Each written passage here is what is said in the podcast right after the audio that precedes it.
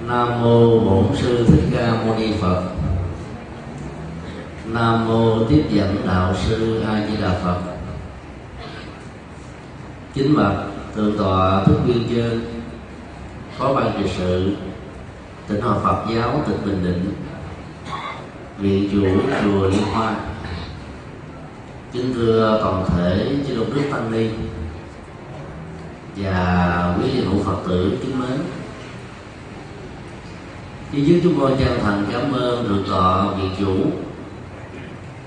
đã thương tưởng và tạo cơ hội thuận lợi cho các tu có mặt và cho phép chúng con được chia sẻ pháp thoại tại ngôi chùa mang biểu tượng của pháp môn tịnh độ là hoa sen. Năm à, 1999 lúc đó chúng tôi đang ở Ấn Độ thượng tọa chân tính có gỡ thơ. Giới thiệu về à, khóa tu đầu tiên tại chùa Hoàng Pháp. Và trong lá thơ đó thượng tọa cho biết, có 68 Phật tử tham dự pháp tu. Cũng nghe mùi vía Đức Phật A Di Đà như thế này. Thượng tọa vị chủ chùa Liên Hoa cho chúng ta biết đây là khóa tu đầu tiên tại chùa. Mà số lượng gần đến 700 người nếu so với ờ, điểm xuất phát ở tại chùa Hoàng Pháp Sài Gòn đấy ta lớn mạnh hơn đến 10 lần. Như vậy khi ờ, xuất phát mà số lượng phật tử với lòng mà kính ngưỡng nhiều như quý phật tử tại đây, thì chúng tôi tin chắc rằng là trong một tương lai ngắn, các khóa tu niệm phật dành cho các hành giả tại đầu tông sẽ trở thành là điểm ờ, trọng tâm của Phật giáo tỉnh Bình Định, nơi đã xuất phát ra rất nhiều vị tổ sư mang Phật pháp khắp các tỉnh miền Nam. Nhờ đó là Phật đã được hương thịnh và phát triển như chúng ta thấy hiện nay. Trong ờ, pháp môn niệm Phật được mô tả trong kinh ờ, quán vô lượng thọ, vô lượng thọ, kinh A Di Đà và kinh niệm Phật Ba La Mật thì uh, niệm phật thường gắn liền với một pháp môn khác chẳng hạn như uh, niệm phật sám hối để tiêu trừ uh, túc nghiệp và phát triển chánh niệm. Rồi uh, niệm phật quán tưởng là tăng cường năng lượng của tâm chuyển hóa là phổ điều cao để sự niệm phật trở thành là một uh, phương pháp trị liệu. Niệm phật trì chú là một trong những hỗ trợ mà rất may mắn tại các chùa ở Việt Nam. Yếu tố của ờ, tịnh độ tông và mật tông luôn luôn ờ, gắn liền và hỗ trợ trong các nghi thức tụng niệm. Và phẩm thứ bảy của kinh niệm Phật Ba La Mật mà chúng tôi sẽ chia sẻ về đây lại là một nghệ thuật hướng dẫn cái thức phối hợp giữa niệm phật và trì chú để giúp cho hành giả đạt được hai giá trị đó. Đó là chánh niệm và đạt được sự um, an tịnh của tâm. Và khi nãy um, anh cư sĩ dẫn chương trình cho biết khóa tu nhắm đến bài dòng tâm niệm phật chánh niệm và tịnh khẩu trong uh, truyền thống uh, tâm linh của đạo phật tịnh khẩu khác với uh, truyền thống bà la môn giáo chữ mâu ni mà ta thường biết đến qua chữ uh, thích ca mâu ni có nghĩa là đại ẩn sĩ. Mà theo truyền thống của ấn độ giáo đó, là người không nói. Sống ở trong rừng sâu giữ sự lạnh lẽ hạn chế sự giao tiếp một tối đa. Và thậm chí là mỗi ngày nếu mình có à, dùng sợi đen, cười răng hành giả đó còn không có phát biểu. Đức Phật đã từng trải qua các phương pháp tu khổ hạnh Trong đó có phương pháp tịnh khẩu như vừa nêu. Sau khi à, thực tập con đường lương đạo Sau đến hai cực đo khổ hạnh ép sát và hưởng thụ lãnh thú Đức Phật đã khám phá ra con đường bát chánh đạo. Và nhờ đó mà chúng đã được đào tỏa ánh sáng Phật pháp đã trở thành biến sáng Ấn Độ. Tức là đó là biến sáng Á Châu. Bây giờ là biến sáng Phật đầu một trong những bài kinh được ngài ghi lại trong kinh tập, thuộc kinh tập Bali. Có đoạn có người thưa hỏi rằng là, nếu chúng tôi tu tập tịnh khẩu theo kiểu không nói, không rằng, không ừ không hử suốt ngày, trọn tháng như thế, thì quả chứng sẽ là cái gì? Đức phật uh, mỉm cười và trả lời quả chứng có la là ác khẩu. Vậy đó đức phật đã cung cấp uh, một nội dung hoàn toàn là có giá trị uh, tâm linh đạo đức xã hội cho phương pháp thực tập tịnh khẩu của truyền thống và lâu giáo. Tịnh khẩu là nói những điều lành phát ngôn những điều có ích giao lưu tiếp xúc và truyền thông các giá trị đạo đức. Để thông qua đó đời sống con người ngày càng hạnh phúc và bình an. Con người có phước báo hơn các loài động vật là ở chỗ con người có được hệ thống ngôn ngữ một cách trọn vẹn. Dầu rất nhiều dân tộc ở vùng núi hay là vùng hẻo lánh.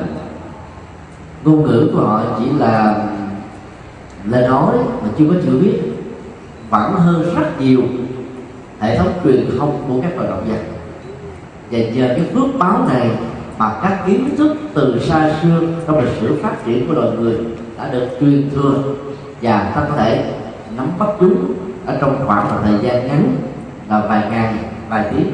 Mà trước đây, ta phải bắt đến vài thế kỷ phải đến tận nơi để có thể học được những điều hay để phải. Do đó à, khái niệm tịnh khẩu ở trong tịnh độ thông đó, trước nhất là sự đề khởi niệm danh hiệu của đức phật a di đà bằng chánh niệm.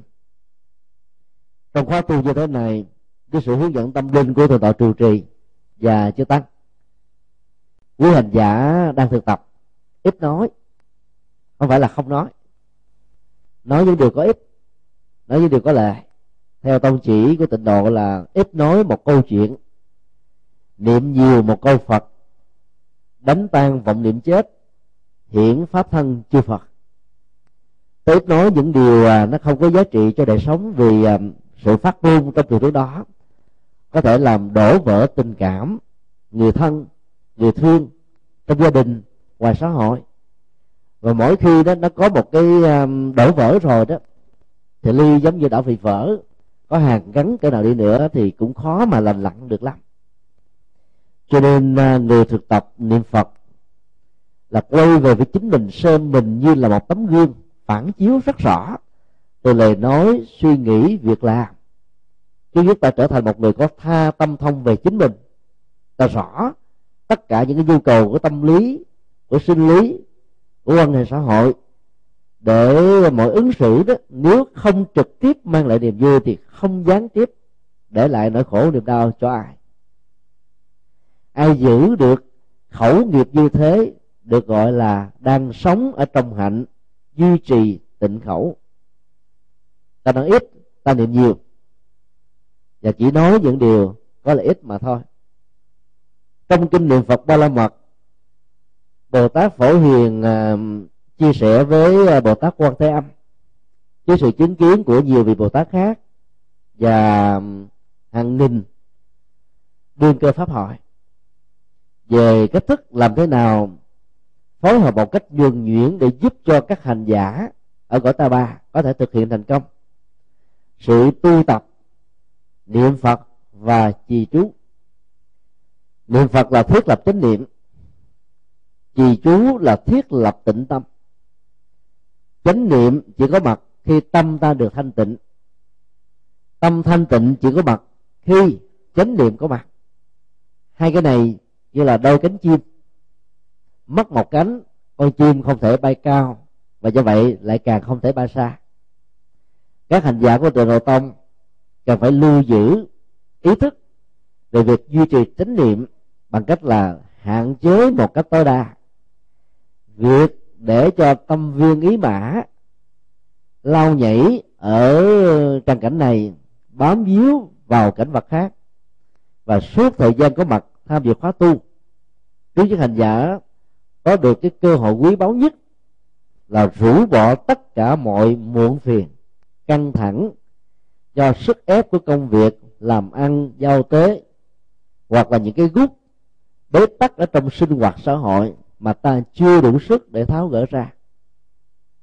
Do vậy, trong suốt thời gian có mặt tại chùa, ta nhớ bằng cách là liên tưởng, mỗi khi đề khể câu niệm trong tâm, nam mô a di đà phật, thì ta phải nhớ đến một cái mô tiếp chánh niệm. Niệm phật chính là niệm tâm. Như câu nói này đã nói, niệm phật, niệm tâm tâm niệm phật.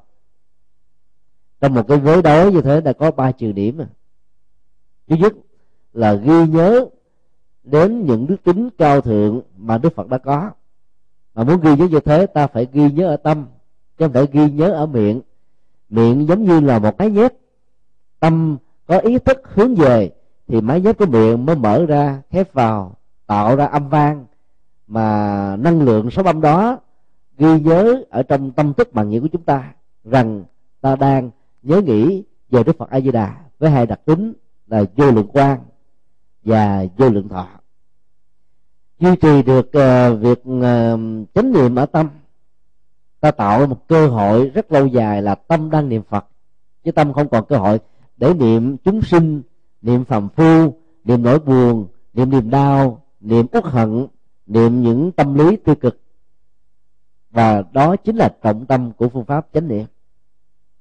Khi thực tập được như thế thì niệm phật cũng chính là thiền bởi vì à, chánh niệm tạo cơ hội để cho thân và tâm của con người có mặt cùng một lúc, trong sự bình an, tĩnh tại, nhẹ nhàng, thư thái bên trong. Và giúp cho hành giả không bị dao động bởi các cái thuận và nghịch do môi trường điều kiện đối tượng giao lưu bên ngoài tác động và chi phối. Ví dụ ta thử ứng dụng niệm phật với câu nói của người du trong truyện kiều người buồn cảnh có vui đâu bao giờ. Thì theo quý vị người buồn dẫn đến cái cảnh buồn người vui dẫn đến cảnh vui hay là cảnh buồn và vui ảnh hưởng đến cái niềm buồn và vui của con người cái nào ảnh hưởng đến cái nào? Xin uh, quý vị bên uh, giải bên phải phát biểu. Cảnh ảnh hưởng đến tâm hay tâm ảnh hưởng đến cảnh? Phần lớn các vị ngồi ở giải đầu đó cho rằng là tâm ảnh hưởng đến cảnh có phải vậy không? Vì ta đang niệm phàm phu.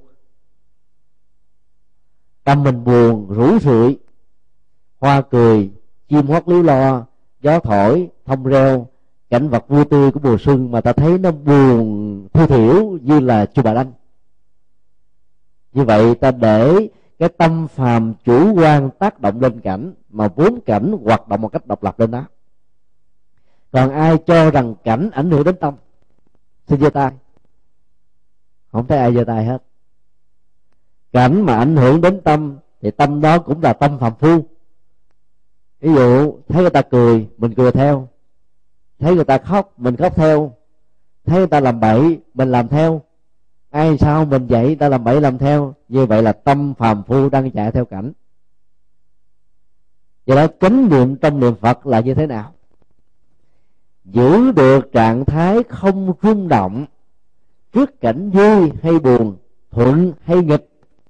Và do đó, ta làm chủ lấy cảnh cảnh không tác động lấy tâm. Tâm không bị lệ thuộc vào cảnh. Cái đó, như giờ phút được thực hiện này, chánh niệm đang có mặt. Và lúc hành giả đạt được trạng thái là tịnh tâm.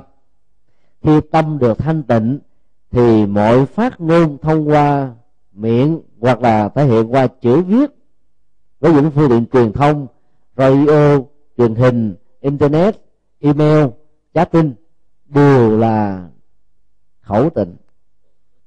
Như vậy là việc thực tập tu tập của chúng ta làm thế nào để đạt được hai giá trị tâm linh vừa nêu? Thứ nhất bồ tát phổ hiền à, khuyên chúng ta hãy nhận diện bản chất và đời sống của à, cõi ta bà, nơi mà chúng ta có mặt như là một hiện hữu. Nhận diện một, ta phải thừa nhận rằng là tuổi thọ của con người và các loại chúng sinh vô cùng ngắn ngủi. Đây là một loại nhận diện để giúp cho chúng ta thấy được tính vô thường diễn ra với mình, người thân và sự vật xung quanh. Khoa học về vũ trụ ngày nay cho chúng ta biết một ngày một đêm ở trên mặt trăng bằng 30 ngày đêm ở trên à, hành tinh của mình đang sống. 26 thế kỷ trước Đức Phật ở đó trong kinh á, nhiều cảnh giới chư thiên được hiểu là hành tinh có sự sống của con người ngoài hành tinh ta bà mà ta đang sống. Một ngày một đêm của một cõi trời có thể là bằng một trăm năm ở trên cõi chúng ta. Và có nhiều cái hành tinh chư thiên đó một ngày một đêm bằng đến cả nghìn năm hoặc là hai nghìn năm.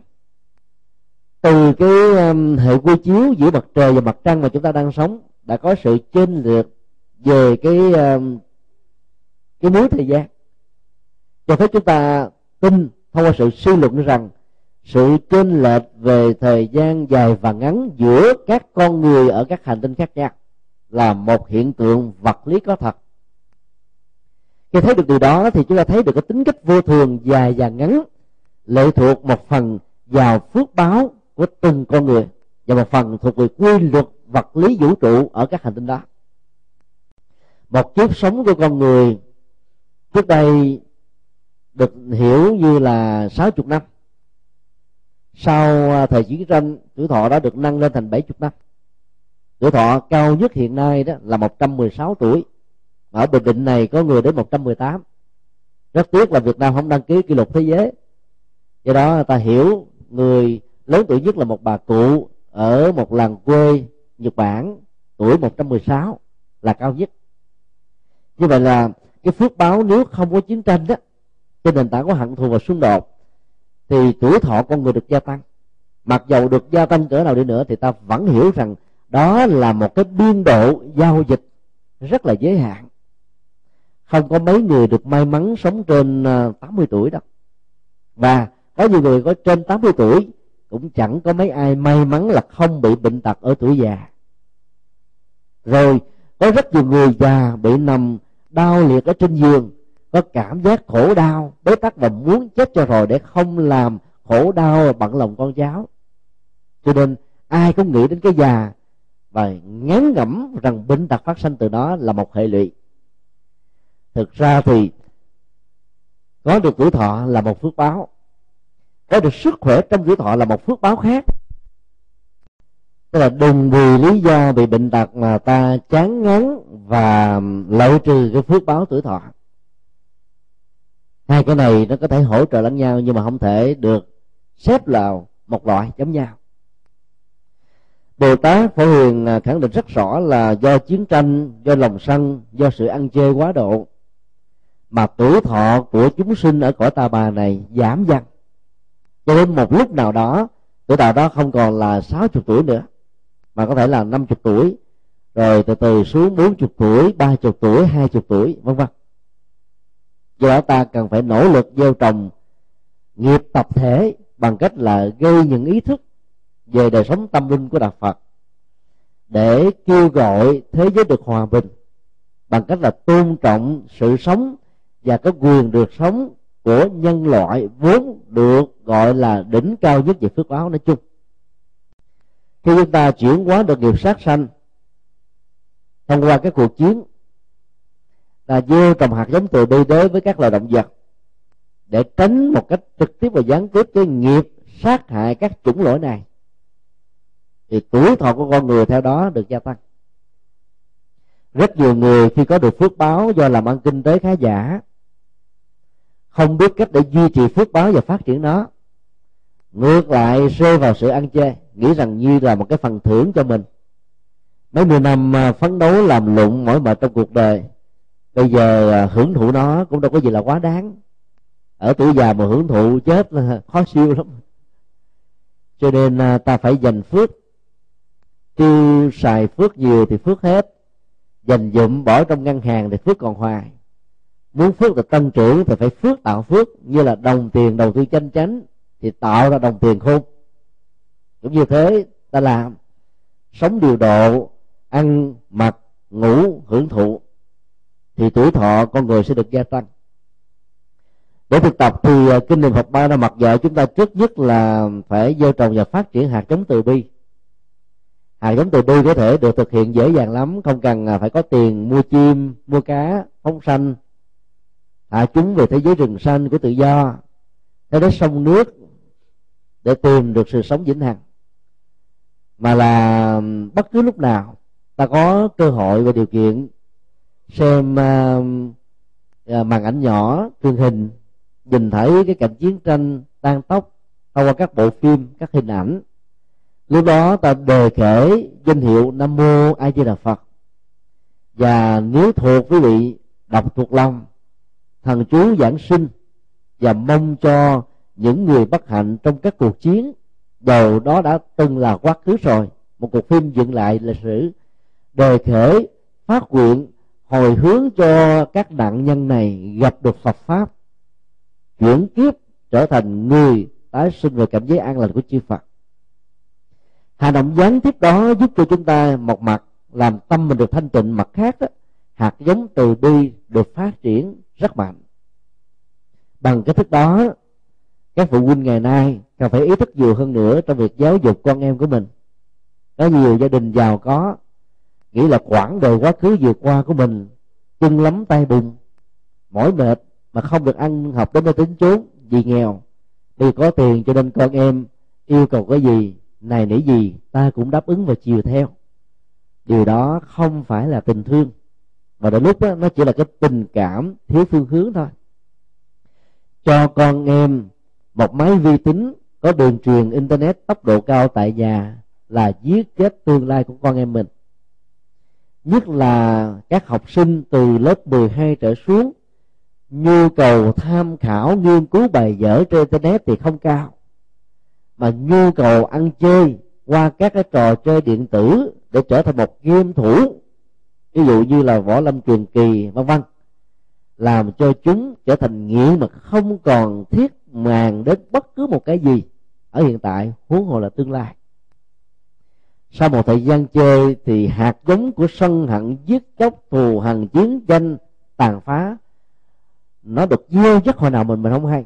Bởi vì trong tất cả những trò chơi game đó đó bắn súng giết người lường lọc bạo lực không à thì cứ mỗi một lần cái niềm vui của đó được uh, xuất hiện thì hạt giống đó được gieo vào trong tâm và con người tiếp xúc với cái gì sẽ có khả năng trở thành cái đó. 50%, 70%, 100% không hiện tại thì cũng trong tương lai. Trung Hoa có nước ờ, là là nước có số lượng người sử dụng internet nhiều nhất thế giới. Còn về ờ, tỷ lệ đó thì đất nước Nhật Bản đó là có số lượng người sử dụng blog tức là cái trang web cá nhân đó, là nhiều nhất thế giới. Trong số 125 triệu dân là có đến là 85 triệu có cái blog riêng rồi. Ở Việt Nam chúng ta cũng đang rơi vào tình trạng là cơn lốc của internet đang phá hủy hạnh phúc của rất nhiều gia đình. Mà điều quan trọng nhất là gieo giống những cái hành động bạo lực ở trên à, những cái trò chơi điện tử mà ta tưởng rằng là nó không có hại cho ai. Tâm thức gieo những hạt giống đó thì hành động tay, chân, lời nói, việc làm sẽ kéo theo sau thôi. Có nhiều cái vụ án diễn ra trung quốc trong à, mấy tháng trở gần đây đó.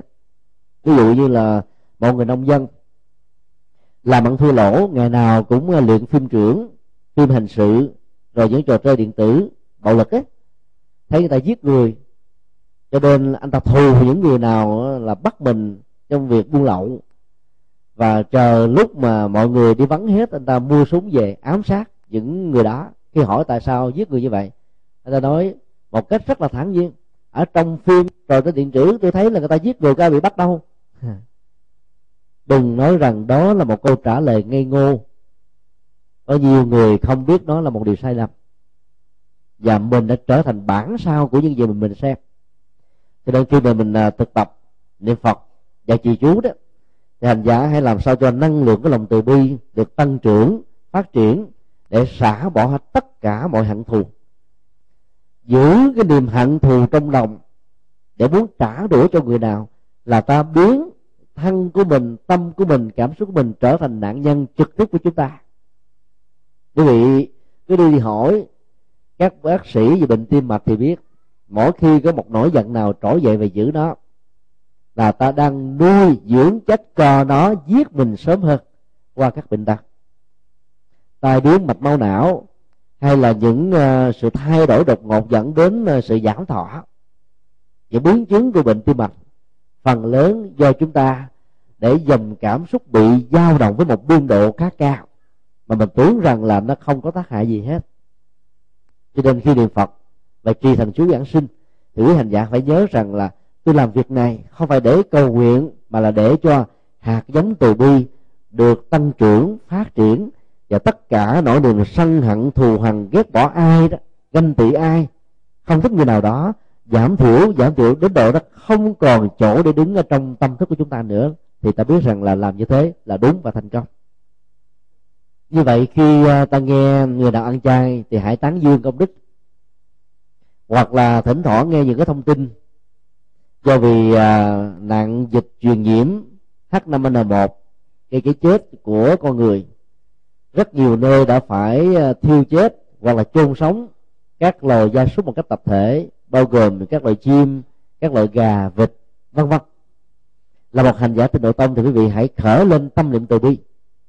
Hướng về họ, làm lễ cầu siêu và mong cho họ khi hết kiếp này được tái sinh làm người để hưởng được cái phước của con người, gặp được Phật pháp.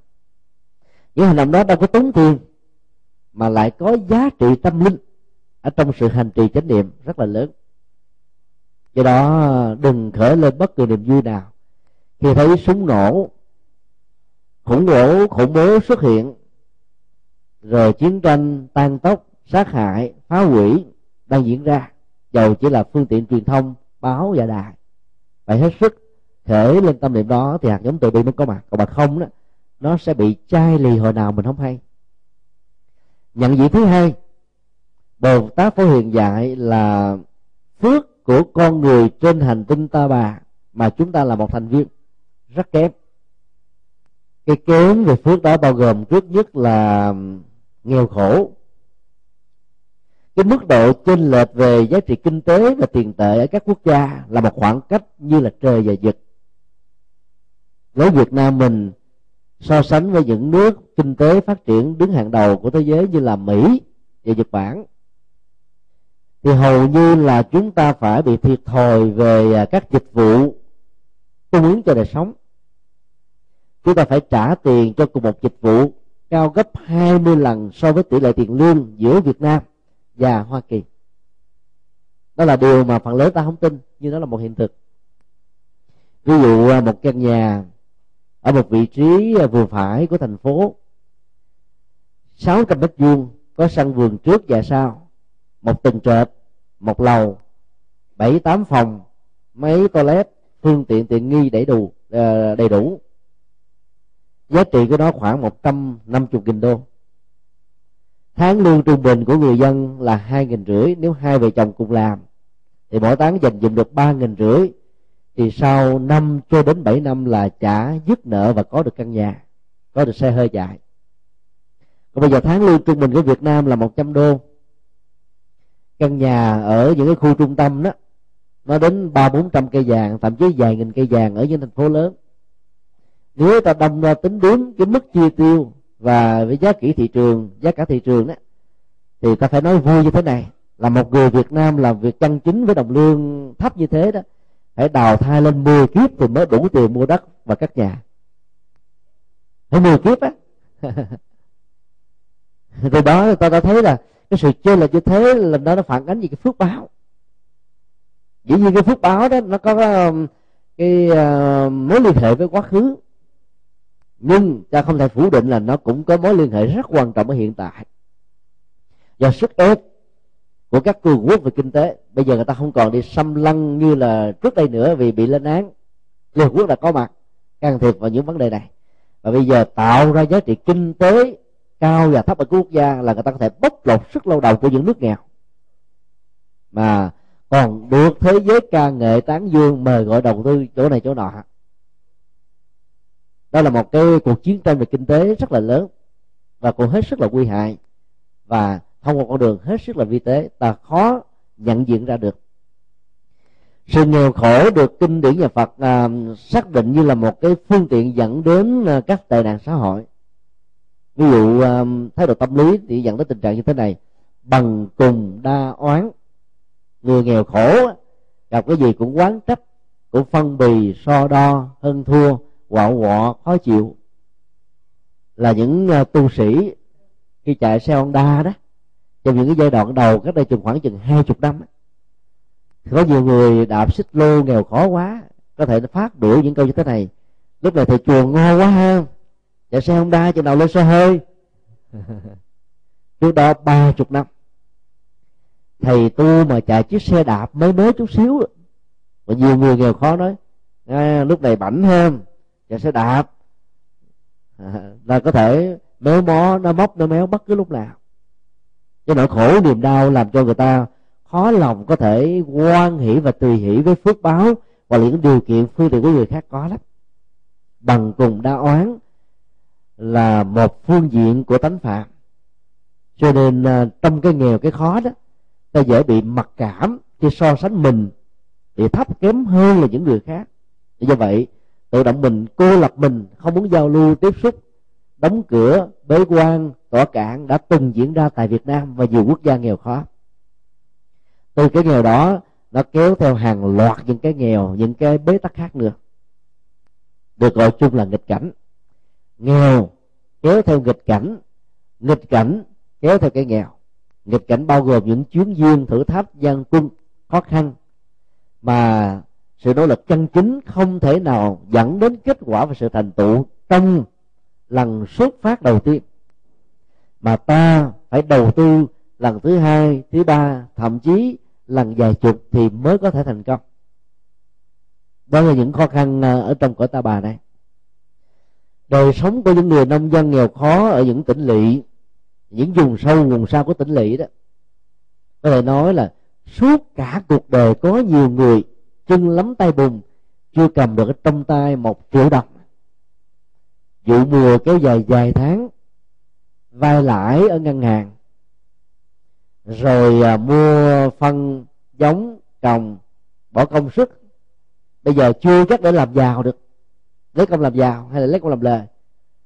Vừa rồi quý vị thấy là nhiều tỉnh á, sau khi uh, hoàn tất cái vụ mùa cả hai tháng trôi qua mà không có công ty nào đến để mua cả.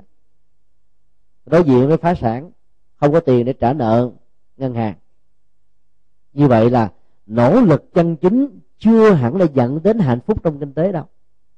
Nếu chúng ta không hiểu được nhân quả của kinh tế thị trường người nhật bản sau chiến tranh thế giới thứ hai cũng nghèo khó như việt nam bởi vì bị uh, thiếu nợ kinh tế do chiến tranh gây ra phải thúc thủ làm nô lệ cho những người hoa kỳ. Nhưng họ biết phận mình cho nên học hỏi những điều hay. Sau 15 năm học tập họ đã ngang bằng về trình độ khoa học kỹ thuật của Hoa Kỳ và bây giờ trở thành là nước đứng đầu kinh tế thứ hai trên thế giới. Và cái mà họ sản xuất là công nghiệp hiện đại máy móc. Các quốc gia khắp nông châu đều sử dụng hàng hóa của Nhật. Ví dụ uh, sản xuất ra một cái máy chụp hình có thể bán ra thị trường từ 500 đô cho đến 5.000 đô. Tại Việt Nam ta phải um, lao động uh, cả năm sáu tháng cho một vụ lúa. Đổi nó đến cả um, mấy tấn gạo mới được một cái máy chụp hình. Một máy chụp hình như vậy người ta ráp chỉ trong vòng có hai chục phút đến ba chục phút mà ta phải mất đến 6 tháng để có được một cái tiền tương đương với cái giá trị của cái máy và nhiều nước ờ, khác chẳng hạn như mỹ. Sản xuất máy bay. Bán một chiếc máy bay sẽ bằng trăm nghìn lần bán những cái chiếc máy chụp hình. Cái năng lực lao động bỏ ra cũng tương tự như thế thôi, nhưng mà thành quả kinh tế và lao động nó cao biết bao nhiêu lần. Cho nên ờ, Việt Nam đang nỗ lực hô hào hiện đại hóa, công nghiệp hóa để ờ, hội nhập toàn cầu. Bởi nhiên nếu ta chỉ biết giá trị của kinh tế mà không thấy rất rõ rằng là bên cạnh kinh tế luôn luôn kèm theo lốc sống thần, băng ngoại các nền văn hóa trong đó có đạo phật, của dân tộc. Giá trị tâm linh ờ, thường ờ, ngược lại với giá trị kinh tế. Chỗ nào phát triển kinh tế nhiều thì tâm linh giảm, chỗ nào tâm linh phát triển mạnh thì kinh tế yếu. Nhưng nếu ta biết cách đi con đường trung đạo đó, thì cả hai cũng có thể song hành với nhau. Đạo phật có thể cung ứng các giá trị tâm linh. Quốc gia với chính sách chân chính. Tạo cơ hội bình đẳng cho mọi người cùng à, góp phần vào. Phối hợp song hành đạo và đề thì đất nước Việt Nam sẽ phát triển một cách cân bằng mà thuật ngữ ngày nay gọi là phát triển bền vững. Còn bằng không đó, nghiêng về kinh tế thì cái mà ta mất vẫn nhiều hơn là những cái mà ta được. Đó là điều mà không thể nào ta không quan tâm phương diện phước báo kém thì à, kinh niệm Phật ba la mật dạy là các hành giả phải rộng tu phước báo và cúng dường. Thì cúng dường á, cái nghĩa nó không hay bằng bố thí. Cúng dường là cung cấp dưỡng nuôi chỉ mô tả về việc ta ban tặng cái sở hữu chủ của chúng ta cho một người khác để kể từ đó tính sở hữu ở con người của mình không còn nữa. Và đây là một người tật để thực tập về hạnh vô ngã trong sự buông xả mà giá trị trực tiếp của đó về phương xã hội là thiết lập tình thương xóa đi nỗi khổ và niềm đau ở rất nhiều người. Cho hành giả từ đầu tông phải gắn thân về lĩnh vực này. Trong kinh nên đức phật dạy, cái cách ta quản trị tài chính của gia đình đó được phân chia làm bốn phần. Mỗi một phần là 25% 25% là hiếu kính cha mẹ. 25% là do do kinh tế của gia đình. 25% bỏ ngân hàng. Ống heo công đức 25% là giúp đề cứu người thông qua các hoạt động từ thiện. Bây giờ là các nước ờ, trên thế giới đó bắt buộc phải đóng thuế. Mà tùy theo mức độ ta làm ăn kinh tế cao hay thấp độc thân hay là có gia đình mà mức độ thuế có phần khác nhau. Đến uh, ngày thuế khấu trừ đó rất nhiều người méo cái miệng. và họ tiếc nuối bằng cách phát biểu như thế này. Giá mà tôi khỏi phải đóng thuế, thì số tiền 45% với tư cách là độc thân của tôi tôi sẽ cúng dường xây các các cái chùa lớn và làm cho ngôi chính điện trong tương lai của chùa liên hoa này sẽ thành công trong vòng vài ba tháng thôi nhưng mà trước khi có thế cũng có giờ nào cúng dường đâu. Bây giờ bị trừ, cho nên cảm thấy nó tiếc nuối quá. Nói vậy cho nó đỡ ghiền, đỡ buồn.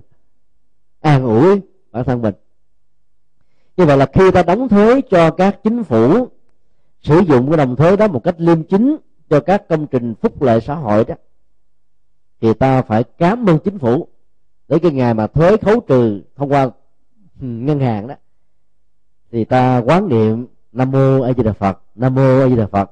Con xin à, tán dương công đức của chính phủ và những người làm công tác à, an sinh xã hội của quốc gia này đã đem cái số tiền thuế đó cho các hoạt động chân chính để mang đến niềm vui nụ cười cho những vấn đề bất hạnh. Thay vì con phải tự tay cầm đồng tiền đó đến trung tâm xã hội a để giúp đỡ, đến dị dưỡng lão để giúp những người già, đến trẻ mồ côi để giúp đỡ và xây dựng, và đến chùa để phát tâm. Thì bây giờ các hoạt động đóng thuế đó làm thế chúng ta việc này. Thay đổi cái nhìn, phát khởi ý niệm tốt thôi là phước báo được tăng trưởng. Còn đến cái ngày đóng thuế mà ta méo mặt á thì việc làm đóng thế đó không có phước báo lớn được. Vì ta làm mà tiếc nuối hối hận. Hối hận làm cho phước bị giảm đi. Cho nên ai muốn phát tâm xây cúng chùa chẳng hạn xây cái chánh điện lớn cho các khóa tu trong tương lai tại đây nó được à, thành tựu đó thì mỗi gia đình hãy làm một con heo công đức nhỏ nhỏ. Đi chợ búa về có tiền mặt cắt năm trăm hai trăm ngàn. Thay vì mua kẹo ăn hư răng tốn tiền nữa thì ta bỏ vào ống heo. Sáu tháng ta khui ống heo ra, dẫn con ngay của mình đến chùa. Bạch thượng tọa dạ nhờ ờ, thượng tọa tổ chức khóa tu mà con bước ờ, vô trồng công đức và phước báo. Rồi ta đưa cái số tiền đó cho đứa cháu, đứa con của mình cầm dâng hai tay đến thượng tọa. Từ nhỏ nó biết làm công đức và phước báo như thế thì lớn lên nó không thể nào xa xa xí, tiêu xài quan phí được. Và nó không thể nào dùng bàn tay đó để cướp bóc ăn trộm, ăn giật gì của ai hay là bóc lột sức lao động, hay là lương lẹo trước pháp luật. Vì từ nhỏ, hạt giống nhân từ qua phước báo để gieo trồng công đức này đã từng có ra như vậy, ta đang thực tập một cái hạnh mà con em chúng ta sẽ có tương lai của hạnh phúc. Cứ mỗi ngày đi chợ về quý vị chỉ dành 200 đồng 500 đồng thôi. Một ngàn người như thế này, năm sau là chính điện chùa liên quan sẽ được hoàn tất. À đừng có mong cầu trúng số độc đắc. Đừng có lên bàn phật niệm nam mô như là phật con mới vui giấy số, xin phật gia hộ cho con trúng số độc đắc. Cái cầu càng nhiều đi quý vị sẽ trúng gió độc đắc. Do đó cứ bỏ heo công đức thì công đức đó giúp cho chúng ta trúng số. Hay làm những việc thiện nho nhỏ. Đừng chơi rằng là cái việc làm này nó không xứng với vai trò của mình, không xứng với nhân phẩm của mình, không xứng với ờ, cái giàu của mình. Chơi suốt cuộc là không làm được gì hết công đức phải dốc có thành bảo có nhiều, làm nhiều có ít làm ít nhưng mà tối đa, theo đức phật, hướng dẫn là 25% thôi. Chứ đừng có đi mượn nợ mà làm công đức. Mượn nợ làm công đức rồi riết ông chồng, ông sợ phật luôn ông trốn.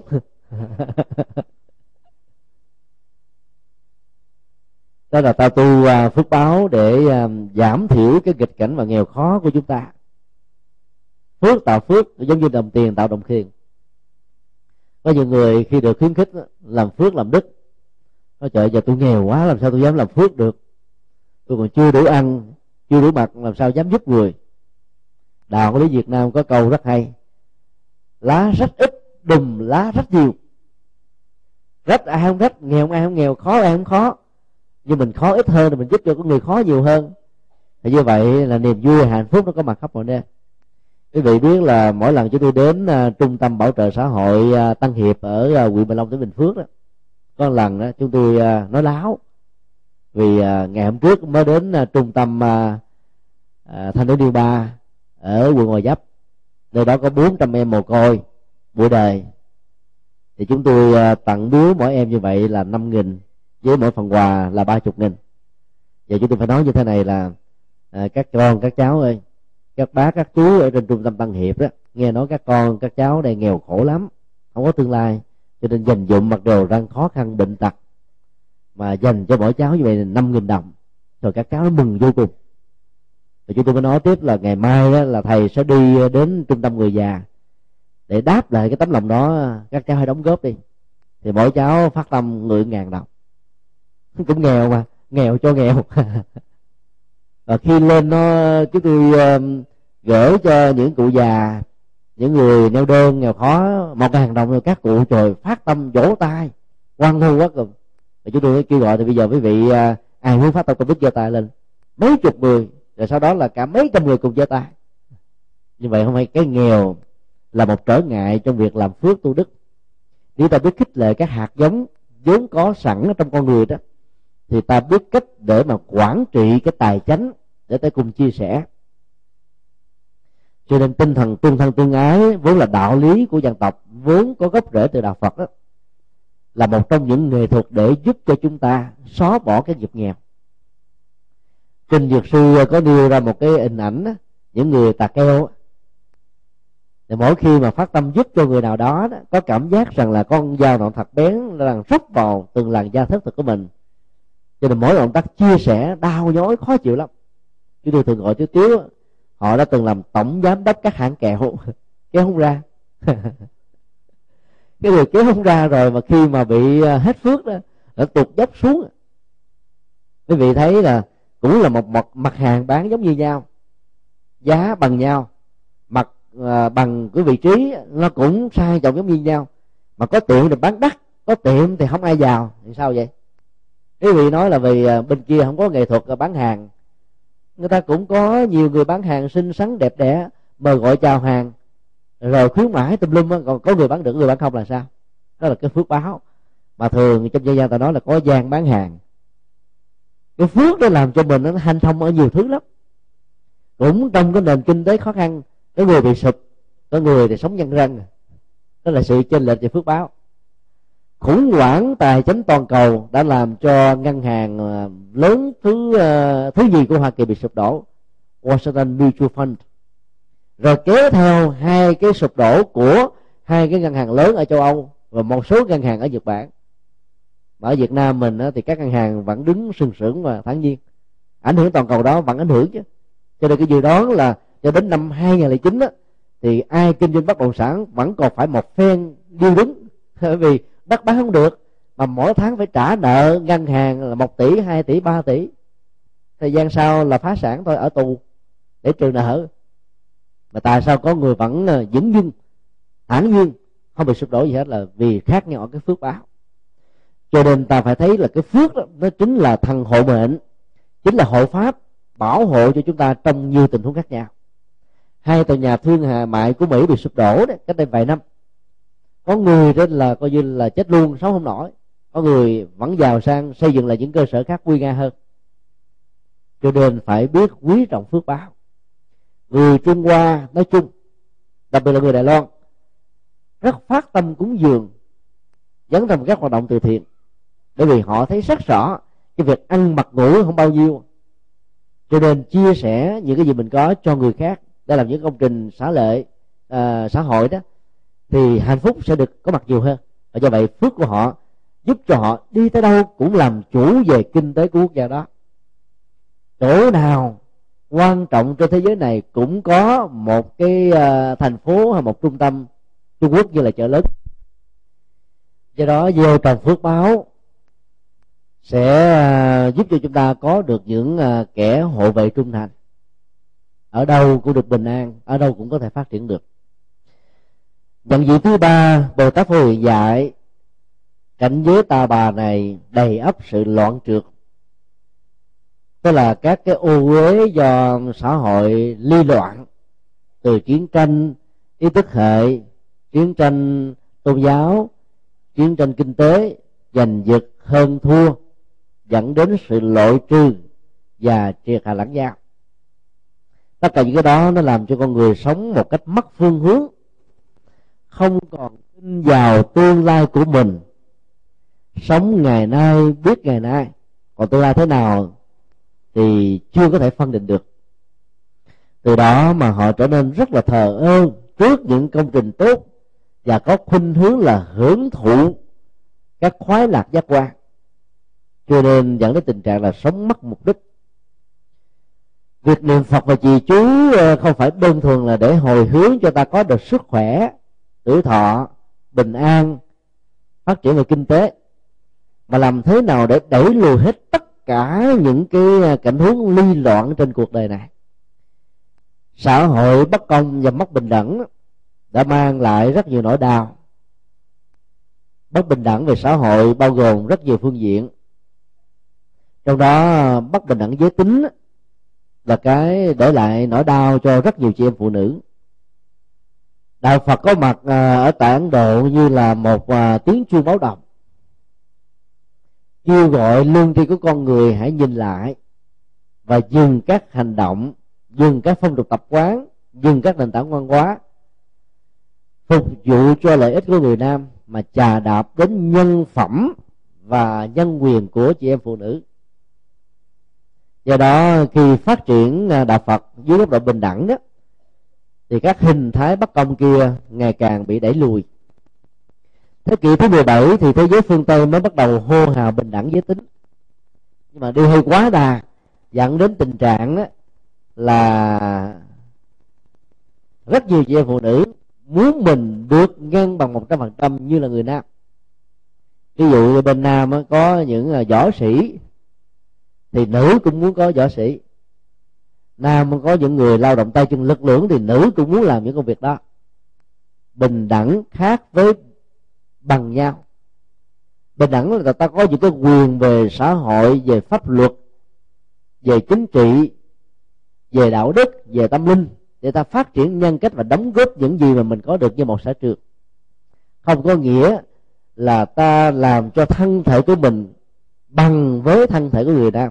Bởi vì bán cầu trái của người nữ về cảm xúc mạnh hơn bán cầu phải của người nam về lý tính. Cho nên nó có à, những hạt giống được gọi là cộng nghiệp của người nữ. Khác biệt với người nam và do vậy có nhiều chức nghiệp người nữ làm thành công như người nam làm thất bại và ngược lại. Phát huy những sở trường về uh, cá tính của mình đã có thể đóng góp cho xã hội một cách tốt với những cái giá trị ngang bằng với những đóng góp của người nam cho nên phát triển về cơ bắp không phải là sở trường của người nữ, đừng có dán thân già hạn chế ờ, cái cảnh loạn trượt bằng cách là niệm phật tam muội. Bởi vì à, đạo phật xác định rất rõ thế giới mà bị loạn là do việc tâm con người bị loạn. Muốn thiết lập thế giới hòa bình thì trước nhất phải tạo ra sự hòa bình ở tâm của mình. Tâm mình phải có sự hòa, tức là hạn chế một cách tối đa các mâu thuẫn nội tại bên trong và ta mới có thể uh, chuyển hóa được sự mâu thuẫn giữa mình với người khác. Ai dám bảo rằng là mình nhất quán từ đầu chí cuối đâu. Cái lúc đó, ta nghĩ vấn đề đó theo cái hướng này. Nhưng mà khi suy nghĩ lại đó ta đi vấn đề đó bằng cách thức khác. Trước và sau không đồng điều không nhất quán vẫn được xem là sự mâu thuẫn nội tại. Cho nên là thiết lập cái sự ờ, bình an và hòa bình ở trong tâm để góp phần xây dựng cái sự hòa bình của thế giới. Thì đó tất cả mọi sự loạn lạc, bất bình đẳng trên thế giới này nó sẽ mất đi. Một trong những nghệ thuật để giúp cho chúng ta thiết lập được hạt giống bình đẳng và chống lại những sự ly loạn đó là thái độ tôn trọng mọi người. Là Phật dạy à, chúng ta có cái nhìn, tất cả chúng sinh đều có tính Phật.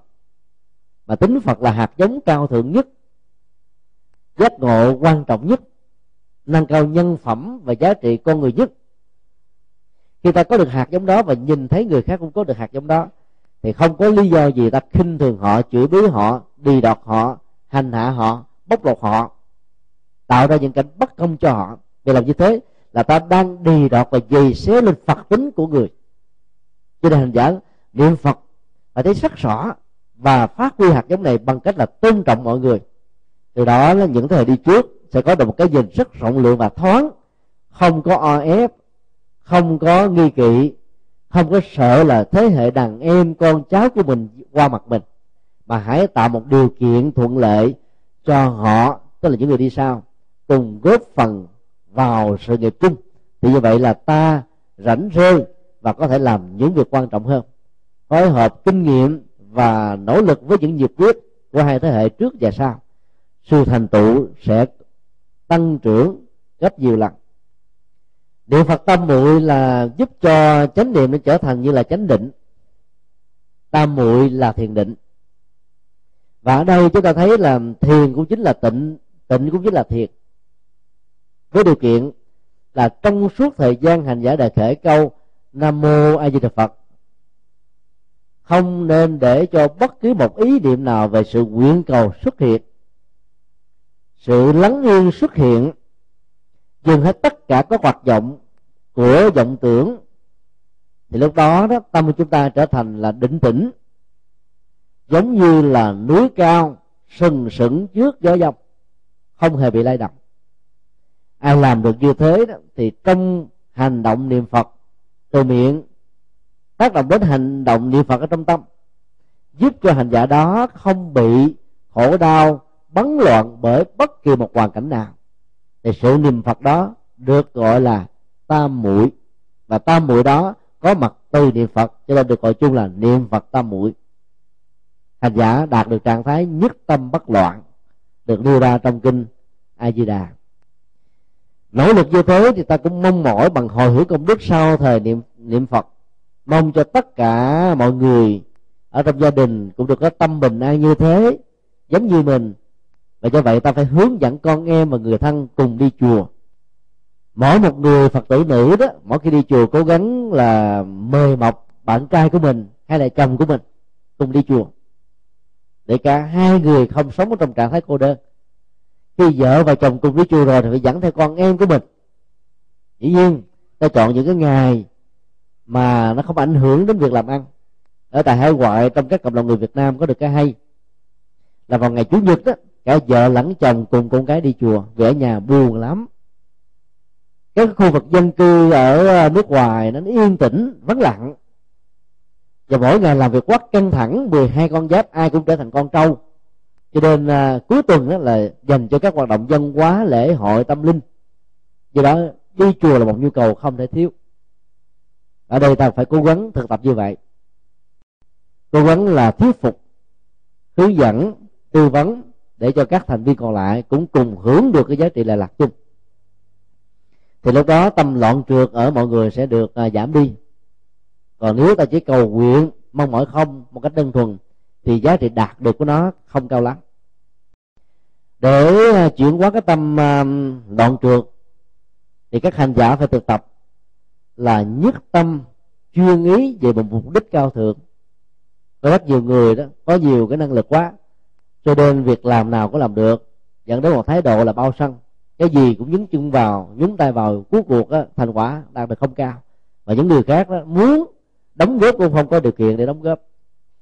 Do đó ta phải phân định đâu là mục đích dài hạn mục đích ngắn hạn mục đích vừa. Mục đích cho mình mục đích cho người mục đích lớn hơn mục đích nhỏ hơn. Sau khi phân định như thế rồi thì ta đi trên quỹ đạo để hướng tới mục đích quan trọng nhất.